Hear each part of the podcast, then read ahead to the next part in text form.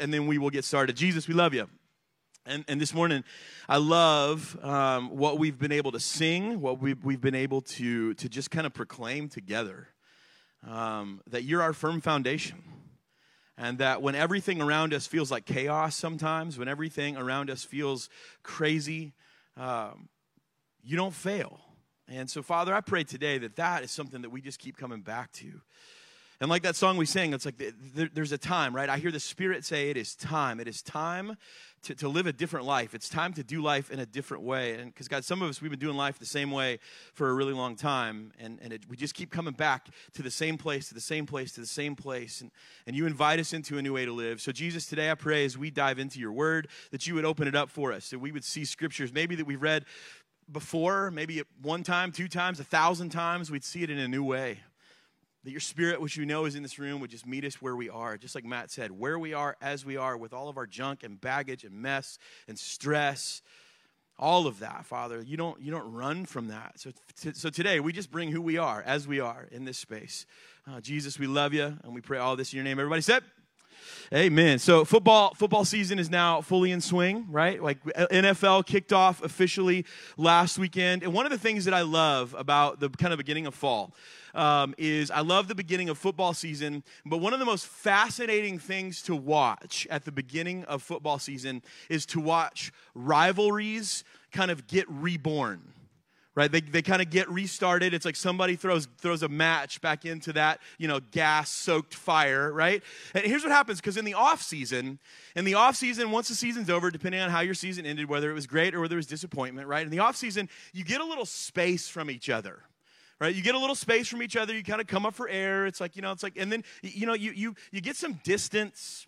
And the people that, that you know are, are your rivals the teams that are your rivals they're kind of out of sight out of mind. But then on one weekend really on one day it's like all of a sudden they, they like you're thrust back together again right? And all of that like hatred that gets locked up inside of you right gets like reignited and like the, the fans, when you start thinking about it, it's like it's one thing to have a rival team, but let's be honest, like none of us are gonna step on a professional field or college field, right? Like, like if when you have a, it's the fans, right? Those are the people that, that really most of the year, they're your friends.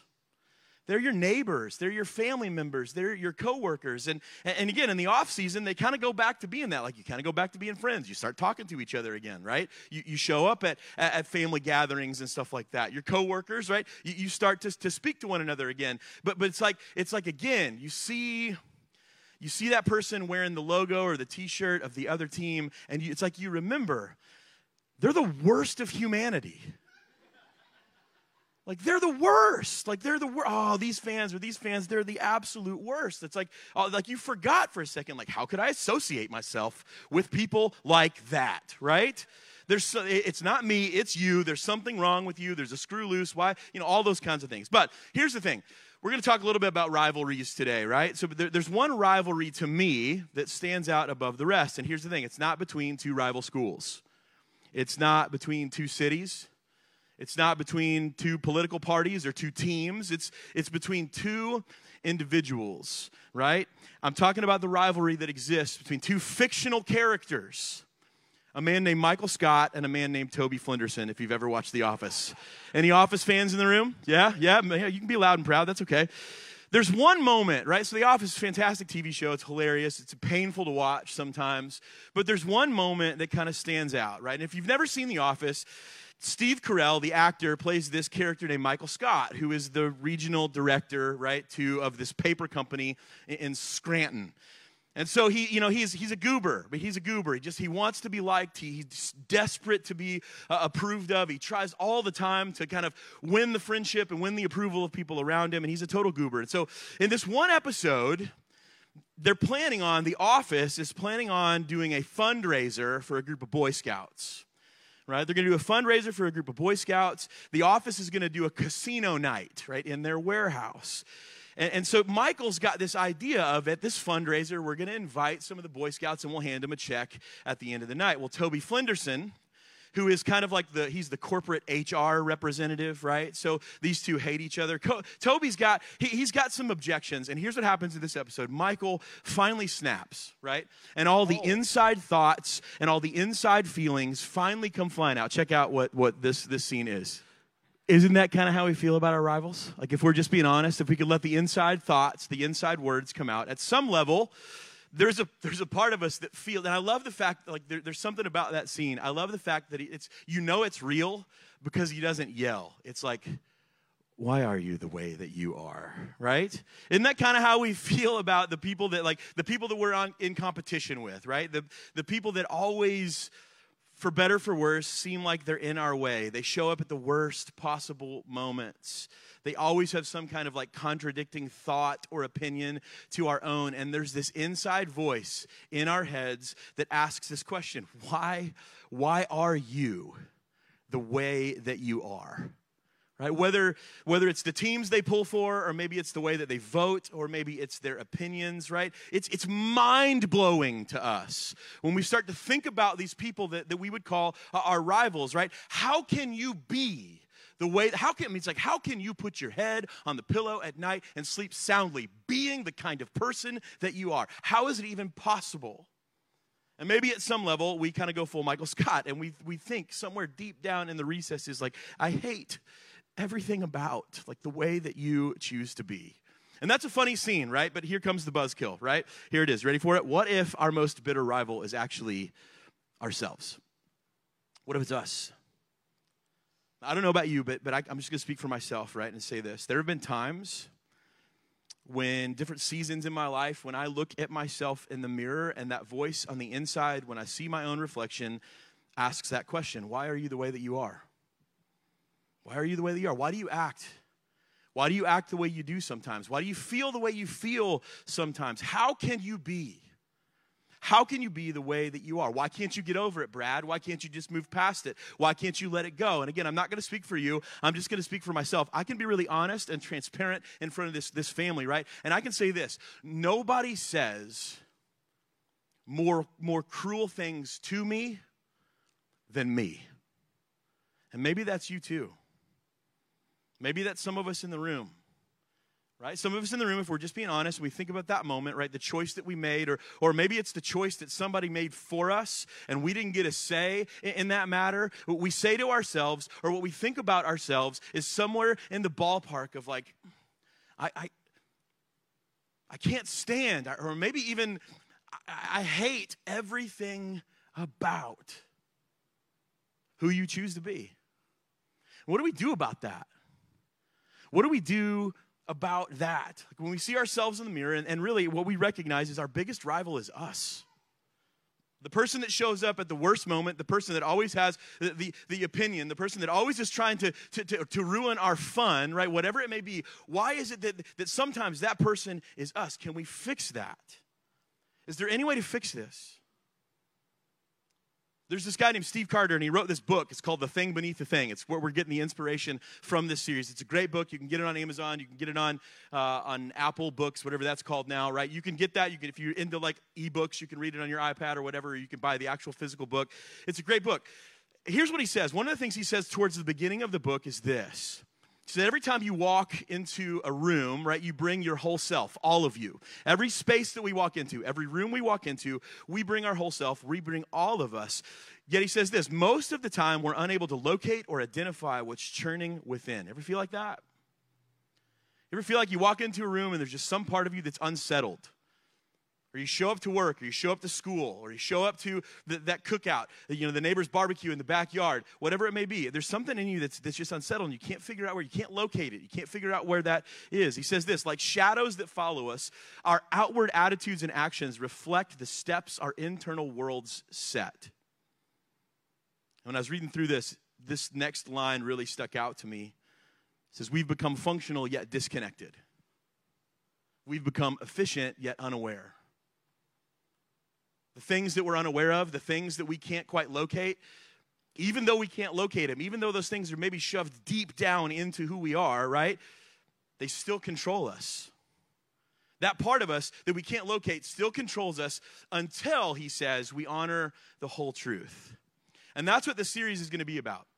Right? That's what we're going to talk about over the next few weeks. We're going to talk about learning to face and not fear the truth of the stuff that's in our lives. We're going to locate some stuff that, that maybe has been unlocatable. We're going to find some things that maybe we previously haven't been able to find. We're going to honor and not hide from the whole truth about who we are. So, if you've got your Bibles with you or your Bible app, uh, go ahead and open those up to Romans chapter 7. If you need a Bible, we've got free Bibles in the back. You can have those, they're yours. You can take it home with you. Uh, but here, because here's the deal, and we say, we say this a lot at Adventure. If, if you're new here today, um, one of the things we say a lot is that when we read the Bible, Bible people are just people people. Sometimes we think like Bible people, there's something special about them, like they're perfect, they've got their life all pulled together, and that's the reason that's how they like got into the Bible. When the reality is Bible people are just like us.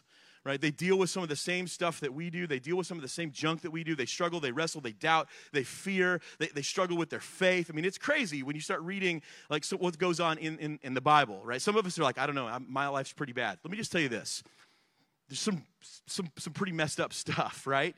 Like you, you, my guess is you probably have not out sinned some of the people in the Bible, right? I'm just just guessing, right? So what, we're going to do is we're going to read in Romans chapter seven, uh, and it's this guy named Paul who wrote this letter to a group of people just like us who are living in Rome, people who were, we're trying to figure out what does it look like for to, for us to live a life that's connected to Jesus.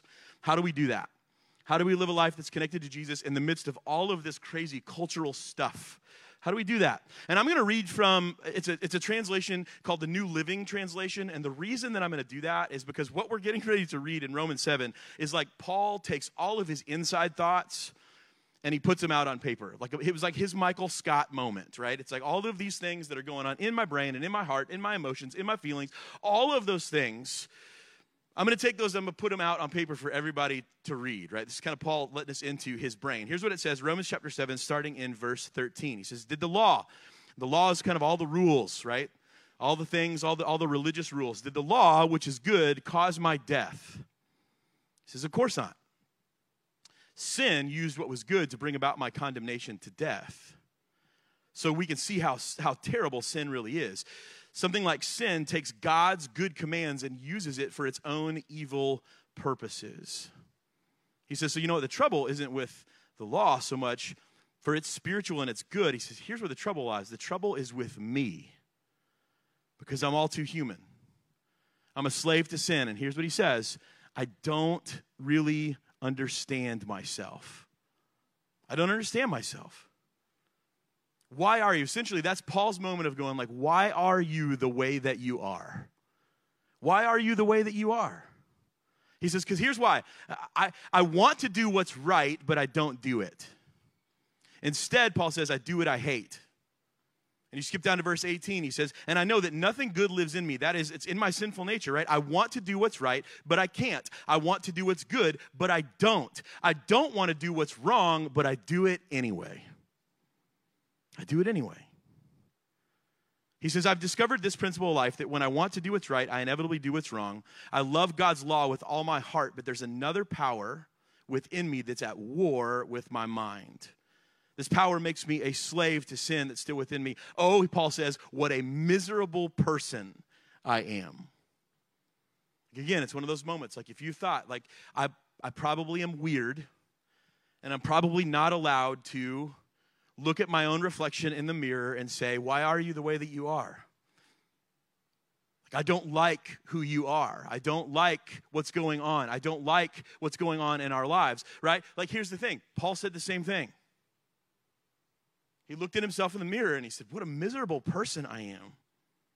Oh, what a miserable person I am. And then he asks this question Who will free me from this life that is dominated by sin and death? And then he says this Thank God the answer is Jesus Christ our Lord. It's like he comes up for air real quick and realizes, like, yeah, there, there, there's an answer here.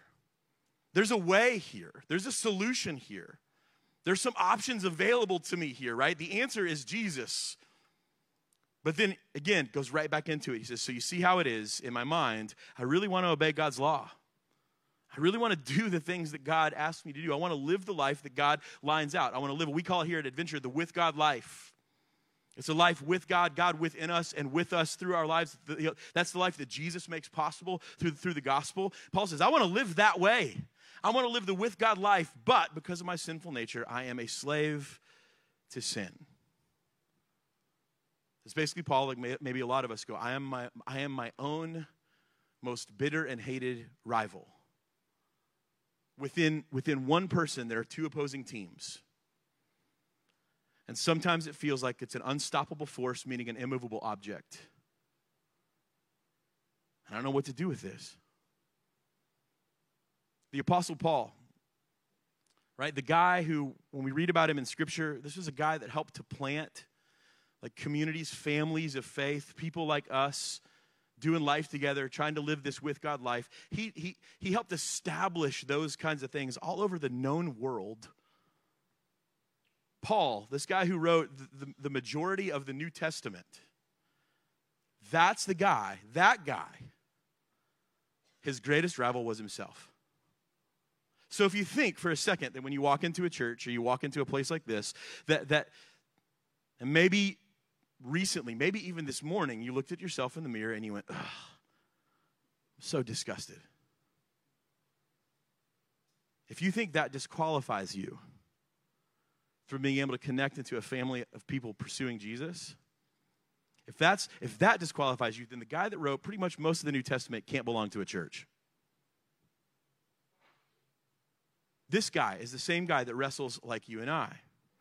And one, one commentary, one article I read this week about these verses said this Paul, he's not, he's not attempting to escape responsibility by pointing his finger at and placing the blame on sin, but rather what he's doing is he's putting his finger on the real culprit. He's recognizing what's really broken inside of him. It says this it says, This invader, right, has managed to secure more than just a foothold. He roams the place, considering it his home. Like, can you imagine that if just a stranger showed up and moved into your house and just kind of walked around your house, ate your food, got in your fridge, right, slept in your beds, all that kind of stuff, and it's like, who are you? Well, this is like, I just came in. I came in, I'm going to pretend that this is my home now. It says, with this alien master in control, no matter how hardly he wants or how strongly he wants to do good, he finds himself at every turn checkmated. It's like everywhere I turn, I can't get out. I just can't seem to win. Have you ever felt like that? You ever felt like in life it's like I can't win for losing, right? I just can't seem to break the cycle. Every even when I try to come up for air, even when it seems like things are starting to get better, like you're just waiting for the other shoe to drop. It's like things are starting to get better. It's just going to be a matter of time before something bad happens and wrecks all this. If that doesn't I mean, I know it sounds familiar to me, right? And maybe this is going to hit a little closer to home, right?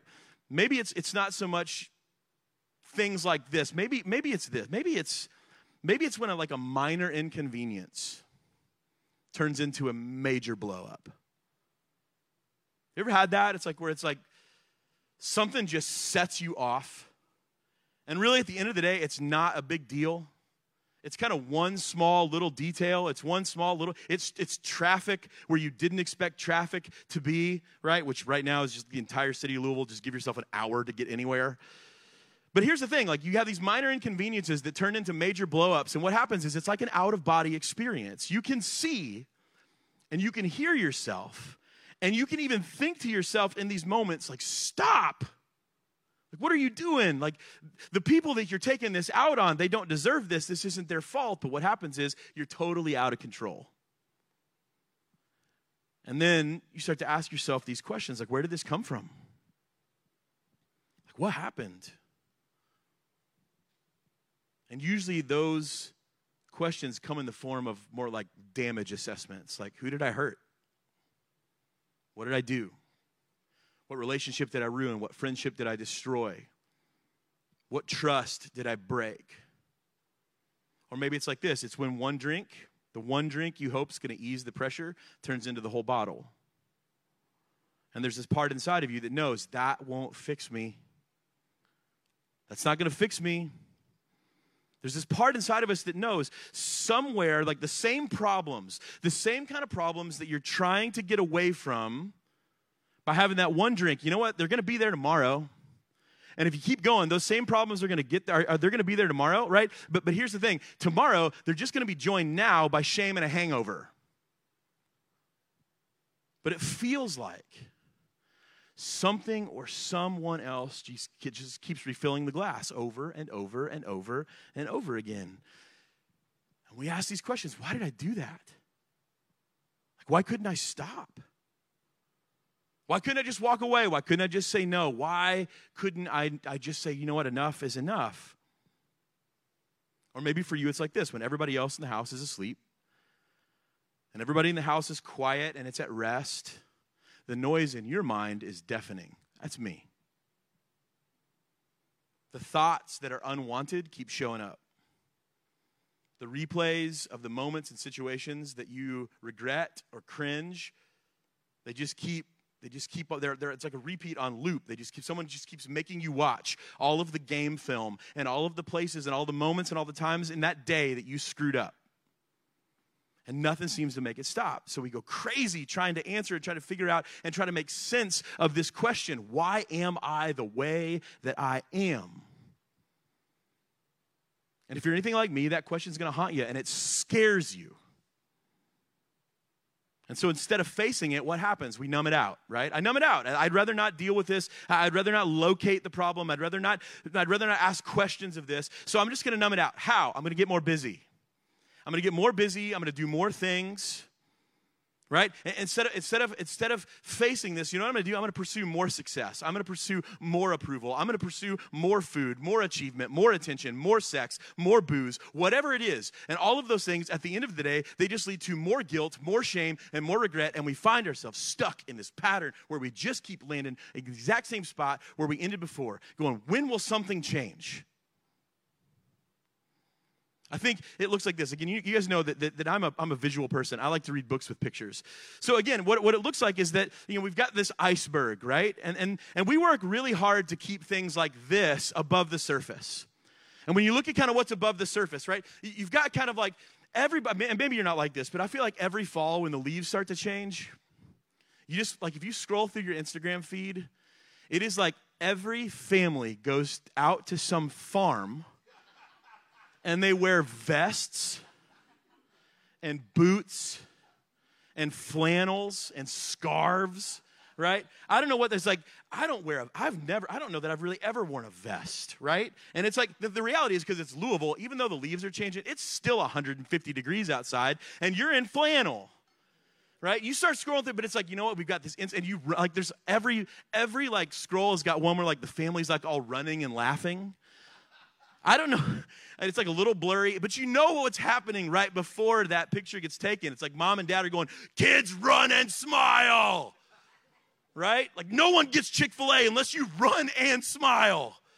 Right? It's like you've got the Instagram family. Like that, like we want to keep that. That's what we want people to believe that our family is like, that we all get dressed up in boots and scarves and flannel. And we are just so happy, and we are so happy out on the farm that if, if someone ever dropped us on a farm, right, and told us that we have to work the farm, we would die, and so would everybody around us, right? Because we're not farmers right? You got that Insta family. That's what we want people to see. We want them to see that image. We want people to believe that we are put together, right? That we've got our priorities straight. We, t- we just spent the last five weeks talking about our values and priorities. You know what? All of my values and all of my priorities are in alignment. I am good. I am cruising. We want people to see wealth. Wealth equals success, right?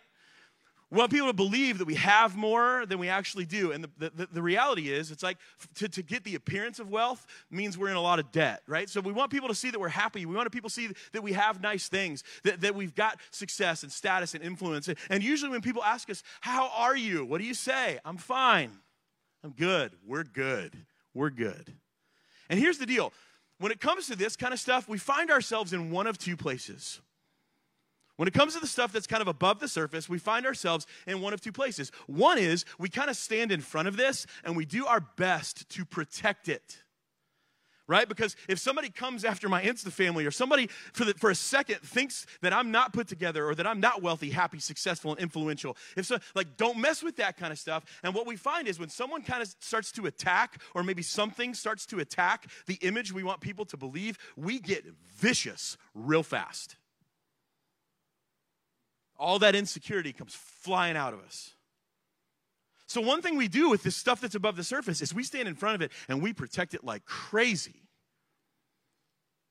But then the other place, I said one of two places. The second place we find ourselves when it comes to the stuff that's above the surface is we hide behind it. We hide behind it. Why? Because even though what I want to project in front of you is a guy that is that's manly, that's tough, that's a good dad, it's a good husband, that's not afraid of anything, it's got his stuff together. Right? I want to project those things. I want to project an image. But what's hiding behind that is a scared little boy.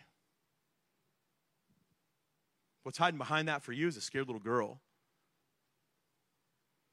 It's a scared little boy. Men, there's a lot of us in this room. Scared little boys hide behind the image that we want to project. That's just the truth. Me too. Because here's the deal the reason that we get so scared, the reason that we try to protect this or hide behind it, is because of what, what exists below the waterline. And that's the thing beneath the thing. Because on, on the surface, it looks like all put together, but underneath, below that space, here's what we find we find things like insecurity. We find things like I'm afraid, or there's shame, or I've got regrets, or you know what? I'm anxious. Even though I, what I want you to believe is that I'm put together and that I'm calm and I got all my stuff, all my ducks are in a row. You know what? On the what's happening below the surface, I am freaking out. I'm anxious. I'm messy. I've got wounds, I've got secrets, there are failures that I still feel the guilt over. I am lonely. And for some of us in our stories, there is real trauma. There is real trauma. So, the reason that we try to protect what's up here or we hide behind what's up here is because of what lies below the surface, the thing beneath the thing. And that, just telling you, church, that's where we're going. And I think probably most of us in the room just went, nope, not doing it. Why? Here's the thing there's some scary stuff. There's some scary stuff that's hidden below the surface of our lives. There's a, there's a world renowned psychologist and psychiatrist. His name is Bessel van der Kolk, which is a great name, right? If I could change my name to something, it would be that. He wrote a book. It's called The Body Keeps the Score. Fantastic book. But in it, he says this He says, Trauma by definition, is unbearable and intolerable. He says it takes a tremendous amount of energy to keep functioning while carrying the memory of terror, of sh- uh, the terror and the shame of utter weakness and vulnerability. He says long after a traumatic experience is over, it can be reactivated by even the slightest hint of danger. And that results in unpleasant emotions, intense physical situations, impulsive and aggressive actions that are incomprehensible and overwhelming. And here's what he said again when I read this book. I went, Yeah, often we wonder if we are damaged to the core and beyond redemption. You ever wonder that? You ever wonder if you're damaged to the core and you're beyond redemption? Those thoughts ever enter your mind? Nothing anybody can do about this. Nothing anybody, there's no way to fix this. So the question is, how do, how do we get there? How do we, how do, what do we do with this? What, how do we get to a place where we can press into some of these things, right? Step into some of these things. How do we get there? Here's a hard truth. The only way out is through. The only way out is through. We have to face what lives below the surface in our lives. And so here's what it's going to look like triggered. What are the places we go to hide out? What are the images that we want people to see? Our insecurities the things that make us insecure, our narratives, the narratives that we ultimately kind of spin, the yarns that we spin to kind of justify our actions, the things that we do. And then ultimately, it's grace T H I N G triggers, hideouts, insecurities, narratives, and grace. And over the next few weeks, we're going to dive into the lives and the stories of people in the Bible that also, like us, had things that existed beneath the surface in their life. When it comes to triggers, we're going to read the story and look at the story of a guy named Moses. Maybe you've heard of him, he's kind of famous. Moses was a guy who got triggered and bad things happened. Right? Moses was a guy who found out some news that changed the rest of his life, and that news, in that moment, right, it overwhelmed him, and Moses ended up killing someone with his bare hands and then running into the desert. So, when it comes to triggers, we're going to read the story of this guy named Moses. When it comes to hideouts, we're going to read the story of a guy named Elijah. Right? Again, person in the Bible, big deal. Right? Elijah was a prophet. Elijah was a guy who was intended to kind of bring a message from God to people.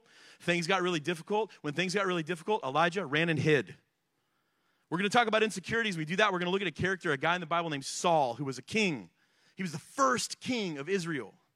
And he was chosen because he was the tallest and he was the best looking, right? He was the first king that Israel ever had. We're going to look at that. We're going to look at Saul's life and see how insecurities kind of ruled his life. And when it comes to narratives, we're going to look at another king, one of the most famous kings, a king named David. And each of these guys had moments in their lives that fundamentally shifted everything. And that shift was brought on by something deep below the waterline the thing beneath the thing, right? But what each of them found, and here's the deal I need you to hear this what's on the table for every single one of us, even today, what's going to be on the table for every single one of us is this grace. Grace. Because here's the truth no matter how deep below the surface the thing beneath the thing lives, God's grace can always go deeper. No matter how deep below the surface, you may feel like, well, I've stuffed this thing way down, Brad, and it is locked. The door is locked, bolt locked, padlocked, right? It is sealed shut. There is no, there's, I'm not going, there's nothing that can get down there. God's grace can do that. But here, I want, I want to say this, right? I want to be really clear today. Because this, this entire series is going to be about mental health and emotional health. And the reason that we're talking about mental health and emotional health in church is because Jesus cared about it.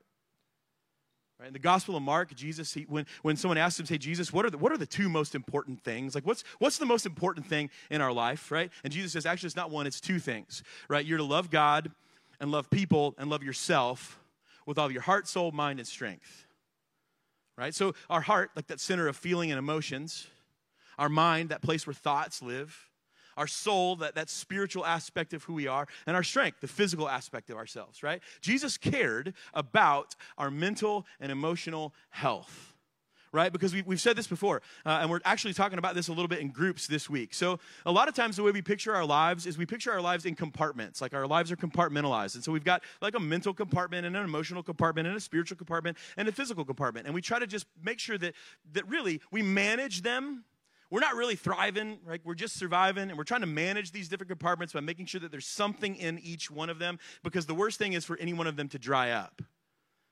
That's kind of how we approach life sometimes. It's compartmentalized. We manage the compartments. There are different buckets, different spaces, different areas, things like that. But that's not how we work. It's not buckets. We're more like links in a chain. So there's an emotional link, a spiritual link, a mental link, and a physical link.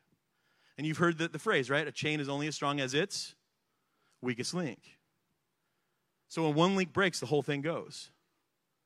But the same is also true. When you strengthen a link, it, it elevates the strength and integrity of the rest of the chain. That's how we were, that's how God wired us. So when Jesus says you're supposed to love God, love people, and love yourself with all of your heart, soul, mind, and strength, it is, he's, he's talking about the chain. He's talking about this integrated life. And so we're going to spend some time talking about our mental health and emotional health. Why? Because we need to because Jesus cared about it. But I want to be really clear, okay?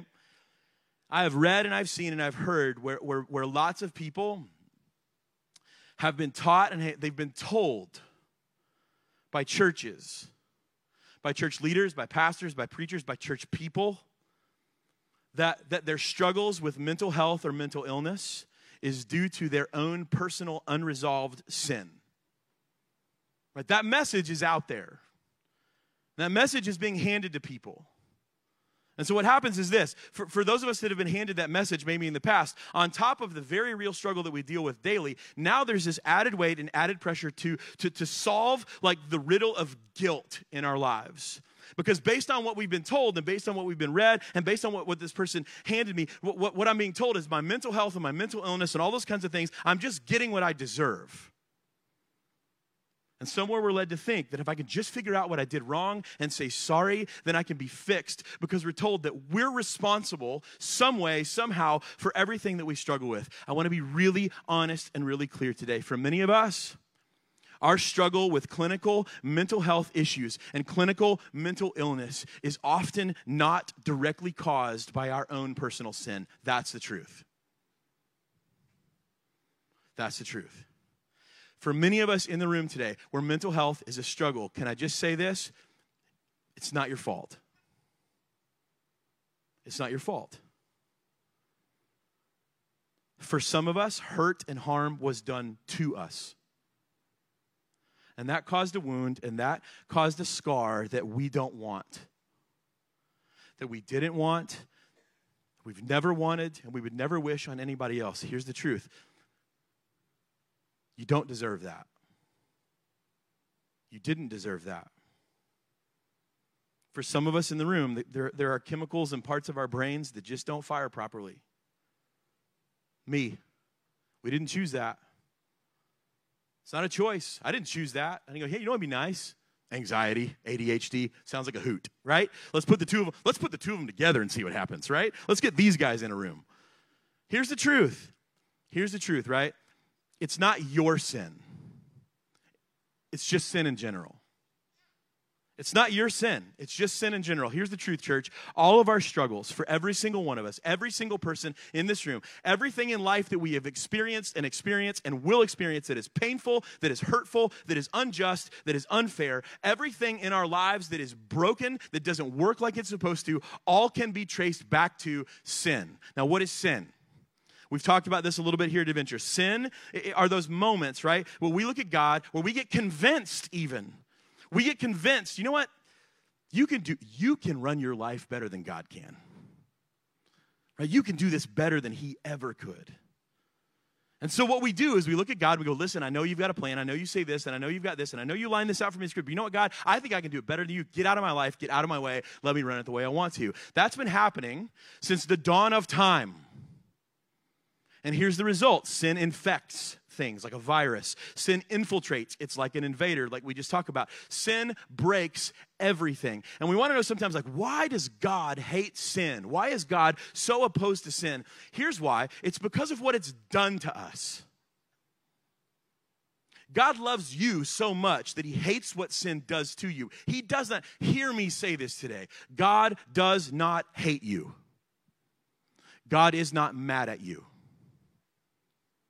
God hates what sin does to you, He hates what it's done to you. We live in a broken world. Saying that we have sin in our lives, church, is similar to like saying that we have air in our lungs because we breathe it in. And sin in this fallen world is like an atmosphere that's all around us. And we can't help but to get it on us and get it in us. Does, does sin need to be dealt with? Yes. But here's the way God deals with sin through grace and mercy. You want to know how God deals with sin? He sent his son to die. That's how he dealt with it. Because you and I can't fix it on our own, God said, I got this. What's it going to cost? The life of my son. Done. That's the way God deals with sin through grace and mercy, not through unjust punishment. Jesus, what he does, what he invites people to do is this churchy word, repent and believe. The word repent means change direction right? Before we were stuck in this sin stuff, and because Jesus came and did what he did, lived the life he lived, died the death he died, and didn't stay dead, right? We get to now have we have a choice. You don't have to live the old way anymore. You can live repent means to change the direction, to turn away from something and step into something new, right? That's that's that's that's the option on a table. We've got two deals on the table. You get two deals on the table. You can keep staying stuck in the pattern that you're in, or you can accept Jesus' invitation to step into a new life. But you got to understand something, right? You have to understand how cruel and untrue it is for some of us to be told that we deserve every bit of pain and struggle because we messed up. And if we want it to get better, you better figure out what it is and fix it yourself. Just not true. Now, truthfully, some of the things that we struggle with and some of the things that, that we wrestle with, some of those things we do bring on ourselves. Right? We've made bad decisions. We've made bad choices. Right? We make bonehead decisions. Like you can't today, like if you get pulled over today going 90 on the Gene Snyder and like the, the cop comes up and says, Why were you going so fast? As the devil. It won't work. I've tried it, right? Like it was just sin, officer. Like I I'm a sinful man. Have mercy on me, right? Like it just it doesn't work. I've tried it. That's not like that'll actually get you institutionalized. So don't do that, right? But here's the thing like, God's response is grace and mercy. And there are things that happen to us that we don't deserve. Regardless of sin in our lives, whether it is through our own choices or things that have happened to us, God's response doesn't change. God's response to sin is grace and mercy. Not everything that happens to us because of our emotional health or our mental health happens to us because somehow we deserve it. And for Jesus, right, all of this he makes it he makes it Jesus makes it so that sin no longer defines your life and doesn't get the last word when it comes to who you are. There's a great story. I don't have time to read it today, right? But in John chapter 9, Jesus and his friends, they, they step into this town and they see a guy who's been born blind. And his friends, thinking the same thing that a lot of people do, go, Jesus, this blind guy, like who's who sinned? Him or like someone in his family? Family that now he's suffering with blindness. And Jesus' response is this that's not it. Has nothing to do with that. Here's the thing this guy struggles when he because because of me like the way jesus steps into our struggles he looks at this guy and he says this has happened so that the work of god can be displayed in his life See, for Jesus, he looks at our struggles, the things that we feel like are insurmountable and we can't we cannot get through this. Jesus goes, "You know what? That struggle that you can't break, I can use that to display my work. I can use the worst thing in your life to display how good I am." And that's what we're going to be circling back to every week. The same guy Paul and Second Corinthians says this. Uh, he said, I was given a thorn in my flesh, a messenger of Satan, whose, name's mean, whose name means the accuser, right? I was given a messenger to, to, to torment me. And he says, Three times I pleaded with the Lord to take it away from me. My guess is it's more like 3,000. And probably the same for us. There have probably been times we've prayed over and over and over again, God, please take this away. But here's what God says My grace is sufficient for you, for my power is made perfect in weakness. So Paul says, Therefore, I will boast all the more gladly about my weaknesses so that Christ's power can rest on me. That's why, for Christ's sake, I delight in weaknesses and insults and hardships and persecutions and difficulties, for when I am weak, then I'm strong. Please hear this today. God's grace is unafraid to step into the cold, dark spaces in your life where all the bad things try to hide. God's grace is unafraid to face them down, to take the fight to them on their own turf. God will play away games all day and he never loses. God's grace is unafraid to bring the light and life to parts of our lives that we've given up on and we've just said, you know what, it just is the way it is. God's grace is sufficient. It is enough for the wounds that still hurt and bleed. God's grace is enough for you to come out of hiding God's grace is sufficient. It's enough to secure us, to keep us safe. God's grace redeems and it restores the narratives in our lives. Your story isn't over. God's not done. It's not set. It's not written. There's no place where God's grace can't go because there's no situation where it can't work. And because of that, church, there is no weakness or struggle that in the end we need to be afraid of. Why? Because God's grace is enough. One of the guys we're going to talk about, David, wrote this psalm he found out firsthand. He found out firsthand just where God's grace can go in your life, and he wrote it down in a poem. It says this Where shall I go from your spirit? Where shall I flee from your presence? If I ascend to heaven, you're there. If I make my bed in Sheol, Sheol was the place is referred to as the house of death, the place where dead things go. That's what Sheol is. If I make my if I sleep in the house of death, in the place where dead things are, you're still there.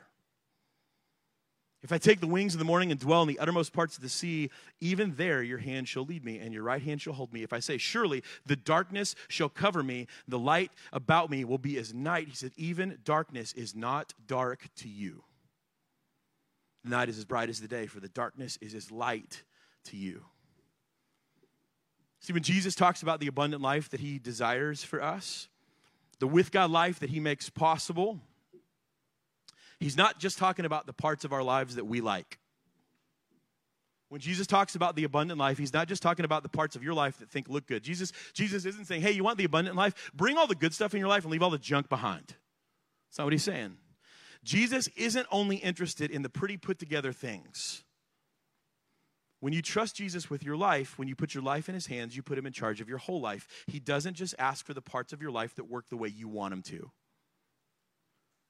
Jesus steps into and Jesus accepts, Jesus takes all of who we are. We just have to let him in. We just have to open the door. There's a verse in, in, in, the book of Revelation at the end of the Bible where Jesus is kind of saying, listen, like he's talking to the, these different churches. And Jesus has got a message for, for this church in a place called Laodicea. And, and they were a lukewarm community. They weren't, they were kind of on the fence. They weren't hot, they weren't cold. And Jesus says, listen, here's the deal. Like, you, you can't sit on the fence. You can't sit in between. You can't keep living a life where you've got things beneath the things and just trying to eke out an existence by pretending to be somebody that you're not. So Jesus says this here's, here's the invitation. Behold, I stand at the door and knock. And if anybody hears my voice and opens the door, I will come into him and I will eat with him and he with me. So if today, maybe you're sitting on the fence, and maybe you've been on the fence for a while, maybe you've been trying to hide, maybe you've been trying to pretend your way into what you feel like is a good life, Jesus says, Open the door, let me in. Like the song we're about to sing, we're going to sing it again. So I hear the Spirit say, It's time. It's time for a new way a new way that's different than the old way. It's time for a new man. It's time for, for, for a new wind to blow. It is time. It is time for a new way and a new life. You don't have to live like this. It can change, Jesus says, if you let me in. And that's it. That's the only way to do it. There is no other way. Jesus says, I am the way, I am the truth, I am the life. There is no other way than through Jesus. The only way out is through.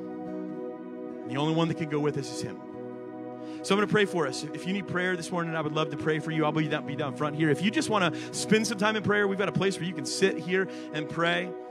If, if you want to, to talk about what it means to, to invite Jesus into your life, I would love to chat with you. We can talk here as well. If you want to be a part of this church, you want to join this church, be a part of this family, people that are just trying to figure it out. We all got junk below the surface. I'd love to chat with you about that as well. Let's pray and then we will worship. Jesus, you're good and we love you. We thank you that, that your grace never fails and that you don't let us down. That you're good to us, you're good for us, you want good for us.